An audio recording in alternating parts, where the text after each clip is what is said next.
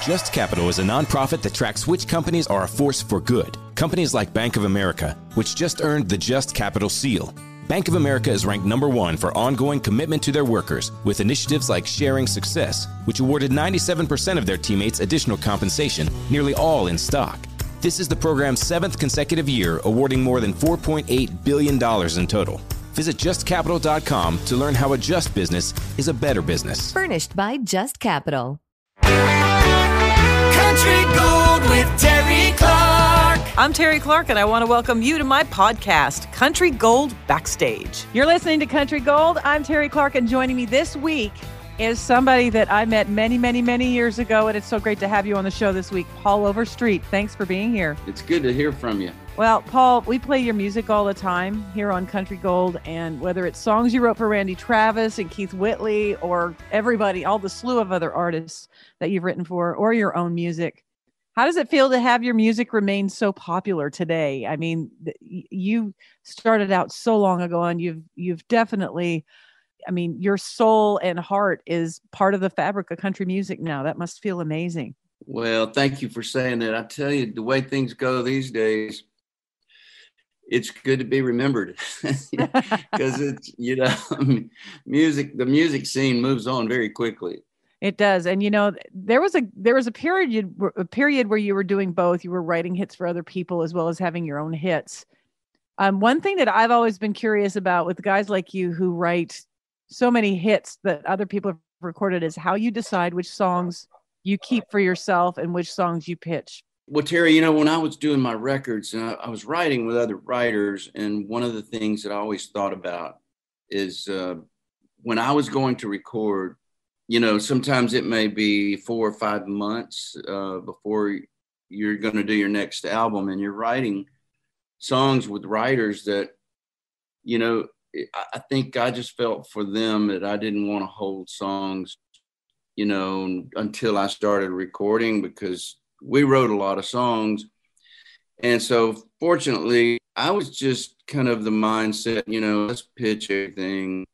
And if it gets recorded by some other artist, that's great. And then if it doesn't, then when I start to record, then I'll do it. And maybe there might be a few that are special songs that you that you you have you know that just come up at the last minute and you, then you put them on your record but that was kind of my mindset and so it was whoever was recording first, I think.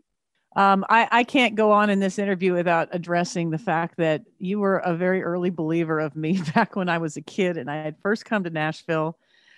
I'm I'm trying to remember how you heard uh, something that I had I had written, but you actually sat down and wrote with me and coached me and mentored me, and I believe I babysat your kids at one time, and I, I just you know, I go back to those days, and this is we're talking like 1988, 1989. I think it was 19 or 20 years old, and you were just. Uh, do you remember that? Do you remember when we got together and wrote, and you were, um, you were just so encouraging and gave me so so much advice.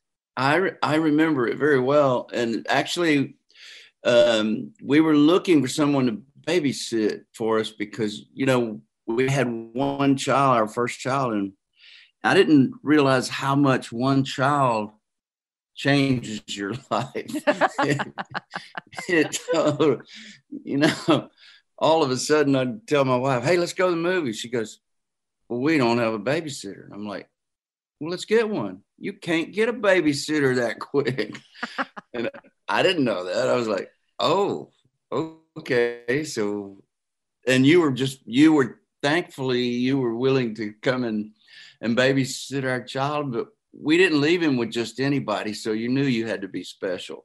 Oh, well, I appreciate that. But, um, and, and I appreciate you sitting down and, and listening to my music back then and, and giving me some great advice and writing with me. And um, you and Don Schlitz both back then during those days were very encouraging. And boy, I, you know, when you look back on the, the 80s in Nashville and the 90s, they were some of the best times. And the, the camaraderie and the community was just so amazing. And I, I miss those days. Yeah, I miss those it days. Was, yeah. yeah. And, you know, since you had that first child that I babysat, you've had like what, five more?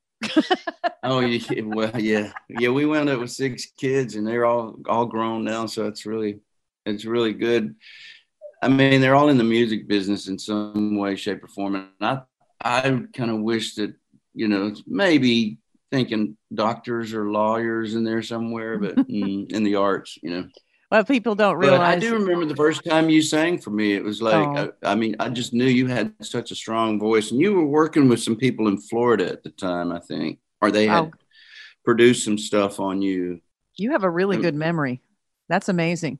Yeah, I just I think that I mean I'm, if I'm remembering it correctly, I think you had been working with some people there. You're correct. Yeah, there. I was working with a producer in uh, out of Florida who did a lot of work for Epcot Center, and he was trying to produce a demo that he could pitch to labels in Nashville on because he'd walked into Tootsie's Orchid Lounge and heard me singing and liked what he heard. So that was going on while I was hanging out over at your house and um, you know, getting some advice on songwriting and babysitting. And, and I'm just wondering that since you decided to have another, uh, what, four, five kids after when I baby, ha- you must have missed a lot of movies.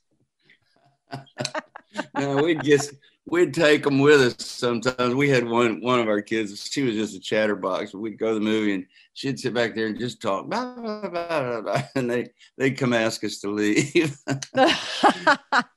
well, I, I was sitting there watching uh, Glee one night and I saw the boy that I babysat on the screen as an adult. oh, adult, Cord. Cord. And Yeah, I, Cord was our he was our third. He's our third. Oh yeah, right, right, right. But it's just amazing to me um, to see these little kids now as adults and all grown up, and because I remember you having a, a more than one at the time.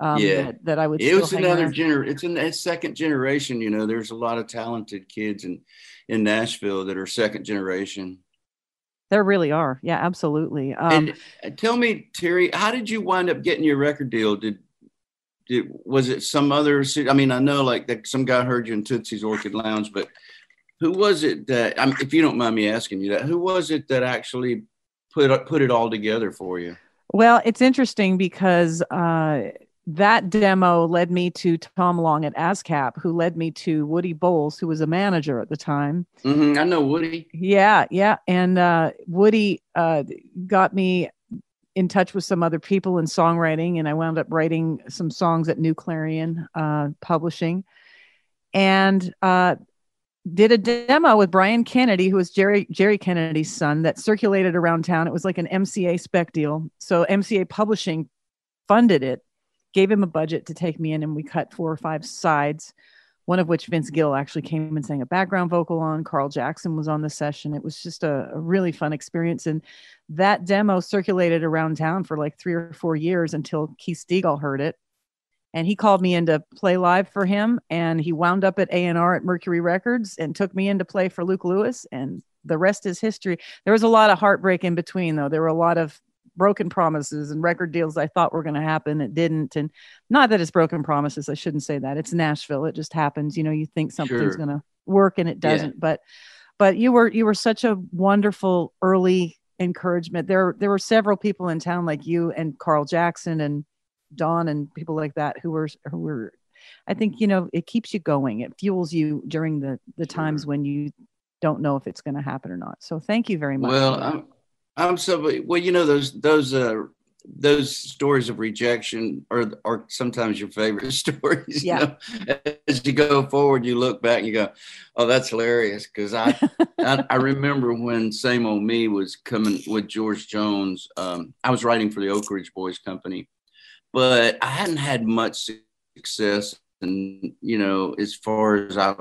I mean, I had some things that kind of kept me encouraged and kept me going, but um, I heard that uh, the Oak Ridge Boys took a song of mine, Same Old Me, over to Billy Sherrill, and they told Billy that if they said, Billy, you always told us if we ever thought we had a song that you could record on George, bring it to you, and so we we're bringing you this song, and if you decide to cut it, we'll sing the backgrounds on it. and so the next message I got, hey, uh, George got your song on hold, and I'm like, oh really? Like I'd heard so many of those stories. Yeah. And then no, he, they're gonna cut it. Yeah, right. Yeah. And then and then the next thing was, hey, they cut your song. And uh, really, yeah, they cut it, and it's gonna be uh, it's gonna be on the next album. It's it's actually gonna be the title cut of the next album. I'm like, right. And the Oak Ridge Boys sang background. I went, right. And then they, it's going to be a single. I was like, right. And then it all happened. And I was like, just, just blown away. And it never happens the way they say it's going to. So that's kind of a rarity. I know. So that was an unusual case, but it had been mm-hmm. years, you know, before that happened. I'd been here trying to get something going. But that was the first song that really kind of got me off, you know, where I actually knew where my rent was coming from, you know, the next month.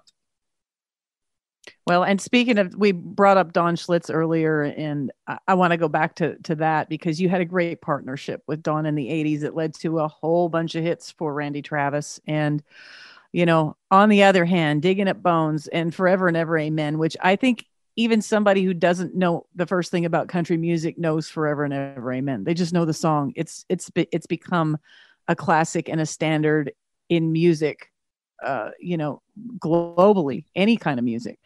So, you know, yeah. y- you must have some wonderful memories of writing those songs with Don. I do. I do. I just remember when I first met Don, and um, I was writing with Tom Schuyler and Fred Knobloch. And uh, I mean, Tom and Fred and I were kind of writing for the same publishing company. And Tom and I had written uh, when he was at Deb Dave we had written a couple of songs over there. I think at that time I was writing with the Oak Ridge Boys Company, or or maybe it could have been uh, someone else. But anyway, uh, Don just he had heard some stuff we did. And he said, "Man, I want to write with you," and I was like, "Okay, so let's do it." And I, and I knew Don had written The Gambler, but but he was really a prolific writer, and I, I mean, still is, I'm sure, but I'm just talking back in, in the historic days of our writing together.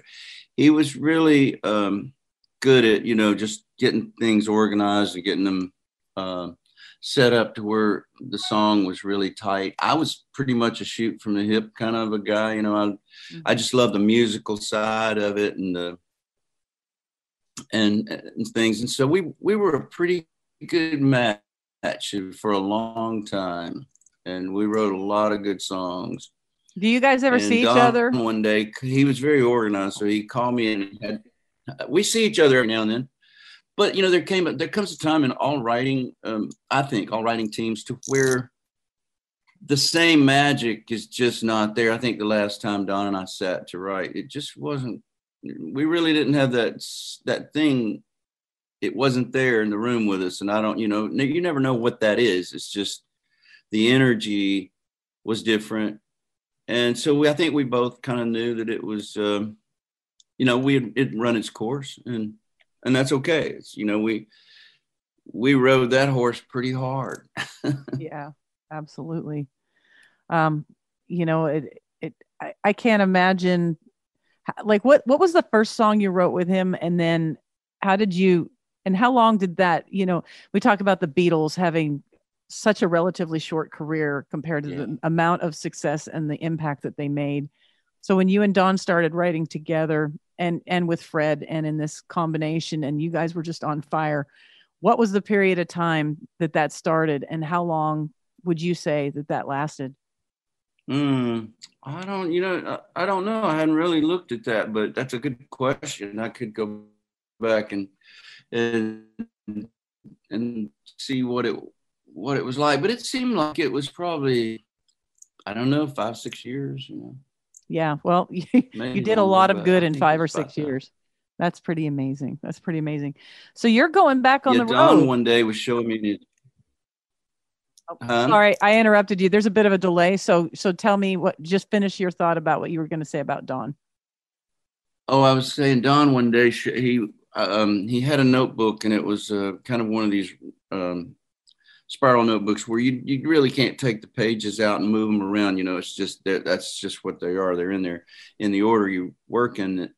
And he he said, I want you to look at something. And he started turning the pages in this notebook and he'd turn one page and that was a hit song turn another page it's hit song very it was consecutive right one right after the other and there were there were quite a few there t- together and i was like wow that's pretty we really hit a hit a nerve, you know, and we stayed in the vein for a while. Well, th- there's a reason why you have all the awards, and while you're, uh, you know, you're in Hall of Fame and and the things that you've accomplished are amazing. And you know, I think the writers of your time are some of my favorite. I'm a big I'm a big fan of of your that whole era of music. And Yeah. uh it it's just the songs and the lyrics just they stand apart from anything in any other era before or after in my opinion. And uh there there are just so many unbelievable songs that were written during that time. And um anyway you're you're a big part of something that's inspired for you you're gonna going to continue inspiring artists and writers for years and years. And i want to touch on the fact that you're going back on the road in february with uh, sunsets and songs tour so you have so many hits. How do you pick which ones you're going to do? Because you've got more than 90 minutes of songs to play that people are going to recognize.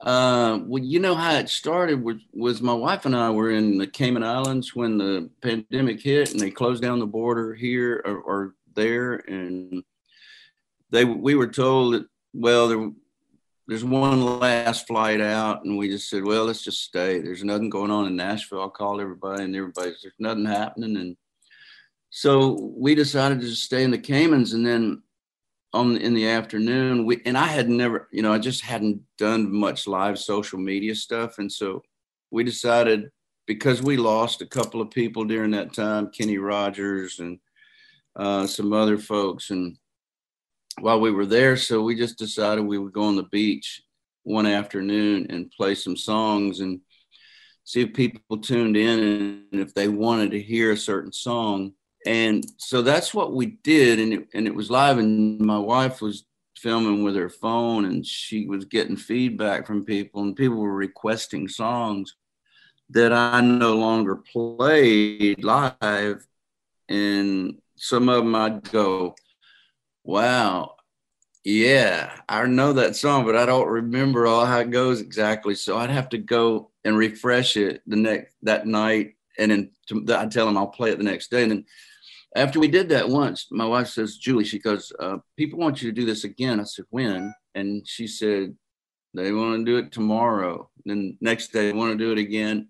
And I was like, this is really going to cut into my day drinking. and so, but it, but it turned out, so I just wait. I just exercised here today and I'd wait until the sunset and because people were locked in their homes and stuff like all in new york and all over in their condos and places they were tuning in and around the world and listening to uh, us on the beach. And then we would show them the sunset you know and we would we would all have our cocktails. We'd have a, a glass of wine and i'd play songs that i knew and songs that i the ones i didn't remember i'd work on that night and play them again the next day. So sunsets and songs is just mostly requests from people that wanted me to play songs that I had kind of just put over to the side and and I play all the stuff that I knew too. So that's basically what it's about. and i take it you're doing this th- this tour solo by yourself with a guitar Yeah, I'm doing it acoustically, and I'm going to take a couple players with me uh, because I have some beach songs um, that I've recorded a beach album called "Somewhere in the Caribbean," and people can find it on our website. It's pauloverstreet.com, or you can join us at Paul Overstreet Music Facebook.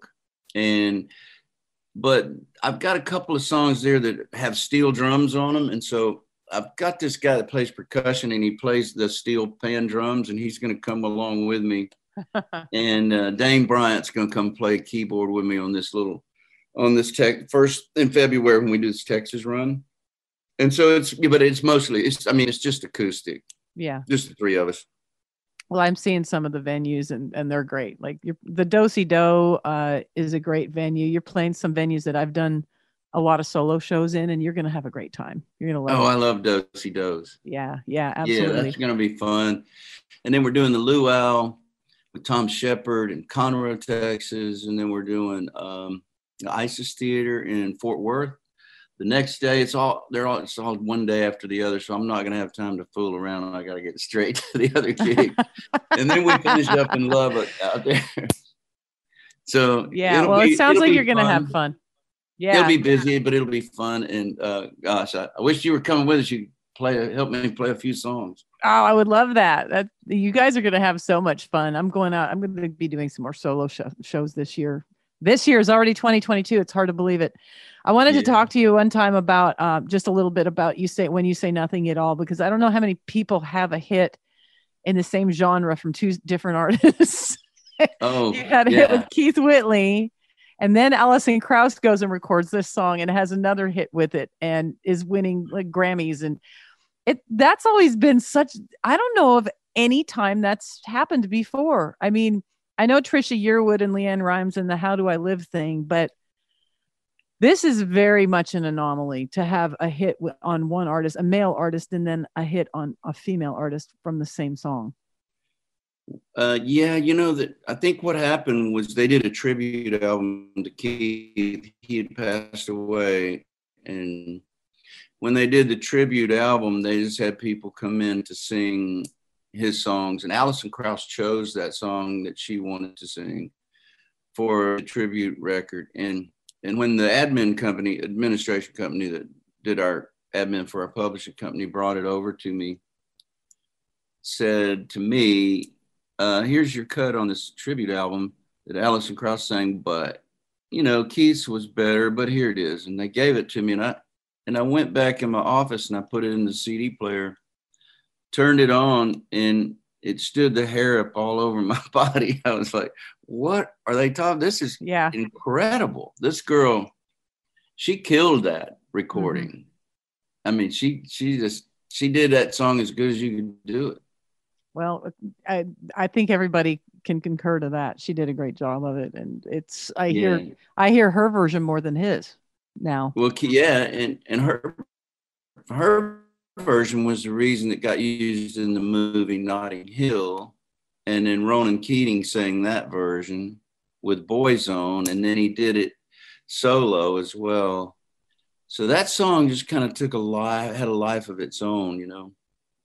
Well, it it hits a nerve with a lot of people because it's so relatable. It really is. I mean, it it it speaks it speaks volumes. when you say nothing at all, speaks volumes, Paul. yeah, I Uh, told my wife one time we were driving down the road and she was giving me, I don't know what she was saying, but she kept, she was talking to me like, and I said, You say it best when you say nothing. the theme for most marriages, I'm sure. Oh gosh, you know another one of my favorites. I is- didn't get any hoochie coo for a while. no, none for you. None. Uh, that that brings a Mary Chapin Carpenter song to mind. I feel lucky, not much, but uh, "Love Can Build a Bridge" song you wrote with Naomi Judd. They are uh, becoming the newest members of the Hall of Fame. That so- that's another song I think really had so much broad impact, and it's such an anthem. It's such an anthem, and boy, I'll tell you what, I think in this world we're living in today, that song, uh, that sh- that's that song should become the new national anthem. oh, man, I tell you, we need it. We need it these days, don't we? We sure do. we're so divided our country is and i, I mean it's it's amazing and and it seems to be that people like it that way Yeah, it seems that way, which is kind of a shame, or uh, it not just kind of a shame. It is a shame, but what an what an amazing inspirational song that was, and always was one of my favorites. And you know, there's there's another one I wanted to ask you about. She thinks my tractor's sexy, which is a complete, which is a complete uh, now for something different.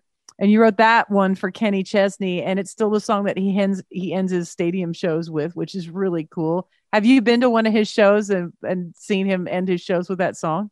uh yes i i have. And uh i went we went up to washington one time to watch him play. And me and dean dillon and casey beathard and uh brett james and uh we were we went up there to watch a show. And so it was it was really amazing. I mean what happens when he plays that song? It's just it lights the place up and you know it's it was just I, this that song to me was one of those things I, I mean a lot of people realized that it was tongue-in-cheek and it was it was humorous but the the interesting thing about it is that i think like i just remember when i was young my brother-in-law was a welder and my sister she just thought he was the best welder you know, in the world at that time. They divorced later, so she probably doesn't think that anymore. But at the time, I could just, and I just, it just made me realize like, and and how women talk about their husbands, you know, like how they're always on their side. It doesn't matter. Like one friend of ours, their daughter got they were friends from England, and we were we were down in the islands on the beach, and he took off on his paddleboard and went down to this tiki place because his daughter and her fiance had gone in there, and the bartender overserved him. And I'm sitting with his wife on the beach, and and they're and he's and then she's like, "Where is he? Where is he? I'm gonna kill him. I'm gonna kill him." And we're sitting there, and I'm thinking, she's really ticked at him. So then a little bit later, we see a paddleboard coming off the beach. It's out there, maybe a couple hundred yards out. He's paddling and he's standing up on it. And then he falls off. He gets back on and he falls off. And I said, Look at him. He's drunk as he can be. and, and she went from, I'm going to kill him to, no, it's his knee. He just had his knee replaced. Oh, that's hilarious. she started defending him. And you know what? When he got back, he was drunk as he could be. well, all you got to say is the islands.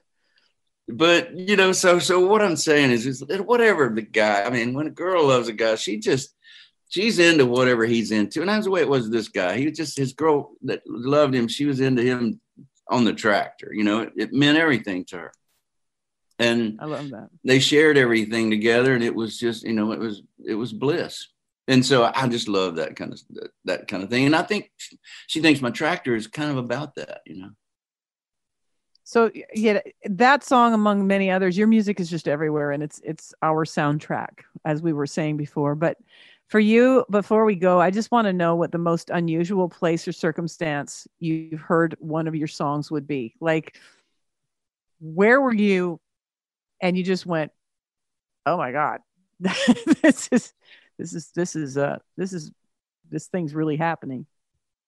Oh wow, gosh, you know, well, I always remember the first time I heard "Same Old Me" on the radio, and that kind of lit my world up because it was like all of a sudden it wasn't. I was kind of worried about it, you know, not being as great as the song that was out before it, and and when I heard it on the radio, it I knew it, it pretty much changed.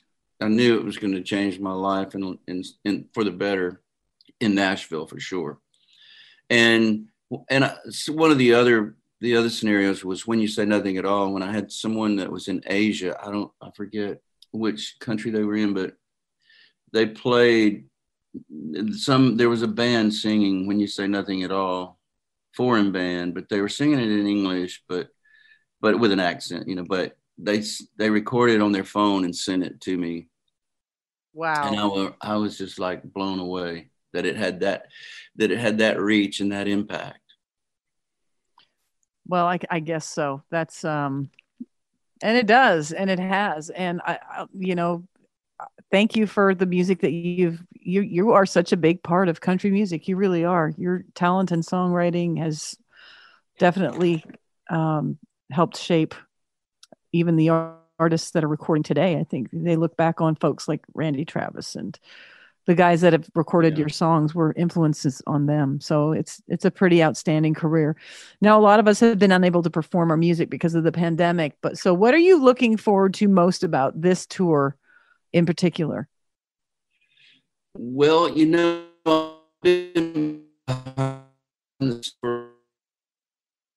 remember me, but I'm gonna go out and play my songs and see what happens. um, I had a dream last night that we were worried about filling up a, a room, and I and when I and in my dream I walked in the room and it was only it was only about 30 people could get in there. I was like, I don't know what that dream was trying to say, but I don't know. It's just, you know, I'm I'm um I love playing I love playing live. It's just it's really what I I really enjoyed doing that. I think my vision probably when I came to Nashville was more about studio recording my songs and and releasing them. And so it's fun for me to go out there and get a chance to play those songs for people and just share that moment because in writing it's always delayed gratification. You write a song, you don't know how it's going to be received for a long time, you know. And so when you go on stage and you play a song, you kind of know right away. And and that's a and I just I love the thrill of that. Are you going to be doing some new stuff or mostly the the hits? I do I do new stuff as well. Yeah, I, you know, and I also do comedy. I have some comedy songs that are just I mean they're on the edge, and I know I'm gonna get letters and get in trouble if I sing them, but I have to do it because they're just funny. It's show business. It's entertainment. Of course you do. Yeah, mm-hmm. and so I, you know, I'll I'll do all of that stuff because it's just it's to me it's like kind of an evening, you know, where we just sit there and somebody maybe drinking wine or whatever, we're just having a good time. There's nothing real rehearsed about it. It's just kind of impromptu, and I love that. I do too. People love solo shows for that reason. It feels like you're sitting in their living room, you know, when they're just hanging out. Yeah. Well, the Sunsets and Songs tour begins in February. And for all the dates, people could go to pauloverstreet.com. Paul, it has been so much fun catching up with you. And uh, I can't tell you uh, how I was really looking forward to talking to you today because it's been so many years. And I want to thank you so much for joining me this week on Country Gold. Well, you know, we're so proud of you, Terri. You did you have a great career. And we're so and I'm so thrilled that I got to see you coming up before you had any success because I got to know I got to know you then and you're and you're still the same and it, you're just a great person and thank you so much for what what you've given us. Well, thank you. And the, the same to you, Paul. Please, Happy New Year. Please have a great 2022. And I hope to run into you out there somewhere and see you down the road. And let me just say one last thing is that Randy Travis, what a great guy he is, and how much he blessed me by recording our songs. And I'm so thankful he was an artist at the time we were writing stuff. And he he's just everybody just keep supporting him, keep praying for all of us. And thank you so much. Absolutely. Randy Travis is uh, a legend. And I know that the industry and the world, everyone in the world is always thinking about Randy, praying for him. And um, he's always in everybody's thoughts. And there's been a lot of attention around Randy the last few years, which is very well deserved. And your songs are a big part of that. So uh, thank you for adding that, Paul, and have a great, a great, great day. And thanks for talking to me. Okay, Terri, hope to see you soon. Yes, Hey, if you need Thank somebody you. to you need somebody to come play a few songs on your live shows, let me know. Oh, I would love that. I'll try to come show up. I don't. I, I think I probably have ten hits that might equal half of one of yours. So I'm not sure if that order would be right. So It's all the same. We don't even have to play hits. We just play old songs. all right, Paul. Well, you have a great tour, and I'll talk to you soon. Country Gold with Terri Clark. Every week, Michael Rosenbaum is getting deep with someone new on the Inside of You podcast. Let's get inside of Shelley Hennig. Who So knows? Obliterated's on Netflix. Mm-hmm. I had the best time. That's it was great. challenging, but it was like the show. That doesn't always showrunners. happen. Everybody's trying to make a show, and you're not. This was a it's dream. no fun. Genuinely, and That's if it wasn't. I would just keep my mouth shut and talk about something else. Like yeah, it you're like, was. hey, it was fine because I've done Yes. that. I've asked people, and they're like, you know, Yeah. Inside of You with Michael Rosenbaum, wherever you listen.